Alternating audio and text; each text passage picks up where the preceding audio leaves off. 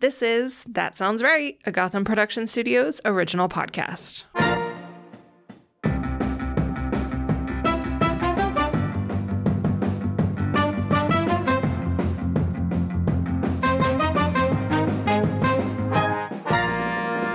I've always had an amusing relationship with the truth. As the youngest child of three growing up in Detroit, Michigan in the 1990s, I would seek attention wherever I could find it. For instance, I remember sitting in my elementary school cafeteria and telling my friends that I had just been cast in the sequel of Home Alone as the Macaulay Culkin character. I can still picture their eyes widening as they leaned across the juice sticky table, listening in awe as I gabbed on about filmmaking and my adventures setting up elaborate traps to catch bumbling burglars. In reality, I had just been cast in a local commercial for a security alarm system.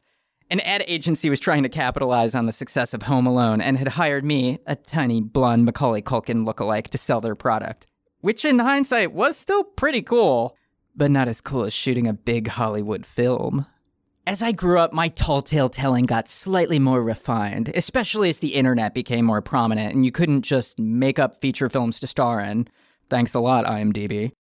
I would claim to be deathly allergic to foods that I simply didn't like, or pretend to be friends with famous people I'd never actually met. But in my defense, I was never lying about anything that would get someone in trouble. I just wanted to make the truth a little more exciting. Perhaps that's why I became a professional actor and fiction author. If I was gonna tell tall tales, I might as well have someone pay me to do it.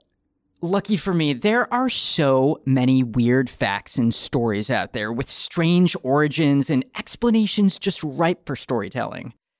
But sometimes a made up version is far more entertaining.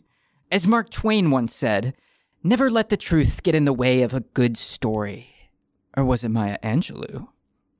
Take idioms, for example. How many of us grow up hearing the expression, don't cry over spilled milk? What if I told you it dated back 200 years ago to a disaster in a tiny Swiss town where a dairy cart tipped over, drowning four residents in a giant milky wave? That sounds right, doesn't it? Or does it come from Old English lore? From a time when people still strongly believed in fairies, and it was common practice to lay out offerings of food and drink, including milk. Whenever the milk was spilled, it was shrugged off as just a little extra offering for their fairy friends. Can you guess which one is true?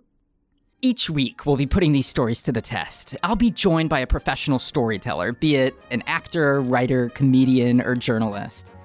We'll take turns trying to convince each other, and you at home, that our version of the story is the real one. And sometimes, fact really is stranger than fiction. But sometimes, a tall tale is just far more delicious. I'm Andrew Keenan Bolger, and this is.